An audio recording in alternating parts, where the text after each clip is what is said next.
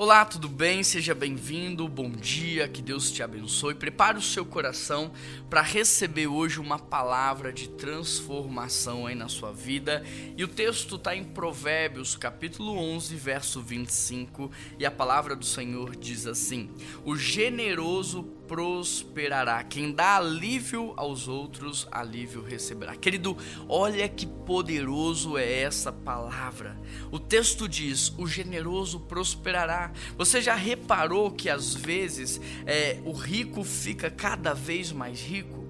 Se você não sabe, provavelmente essa pessoa ela é generosa com tudo e todos que estão ao seu lado. Há dois tipos de riqueza: aquela que Satanás dá e aquela que Deus dá. A que Satanás dá gera sofrimento, escravidão, divórcio, rompimento, mas a riqueza que o nosso Deus nos traz, ela é consequência de um coração fiel, é consequência de uma pessoa que ela é mordomo, que ela sabe que o recurso que o Senhor confiou não é para ela, é para abençoar. E quanto mais ela abençoa, mais Deus confia para dar, e é isso que acontece ali na parábola dos talentos. Aquele que manteve, aquele que guardou, perdeu o que tinha, mas aquele que multiplicou ganhou muito mais. E aqui há uma fórmula, um segredo de crescimento, de prosperidade, e isso se chama generosidade. Quanto mais generoso você é,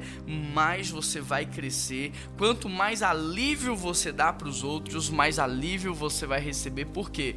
Porque nessa nessa vida nós colhemos exatamente o que nós plantamos. Agora, você pode praticar esse texto com fé, com ousadia, com segurança, com tranquilidade, porque está aqui na palavra do Senhor. Você não precisa ter medo. A questão é que a sua generosidade, ela não pode ser movida por interesse nem por ganância.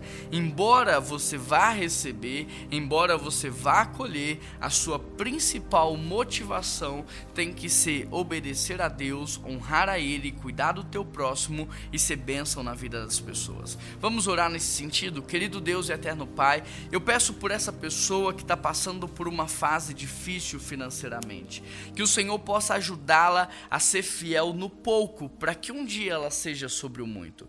Ninguém tem tão pouco que não possa repartir, e que mesmo com pouco que ela tenha, que ela exercite na fé o princípio da gratidão, da generosidade, da honra e da confiança.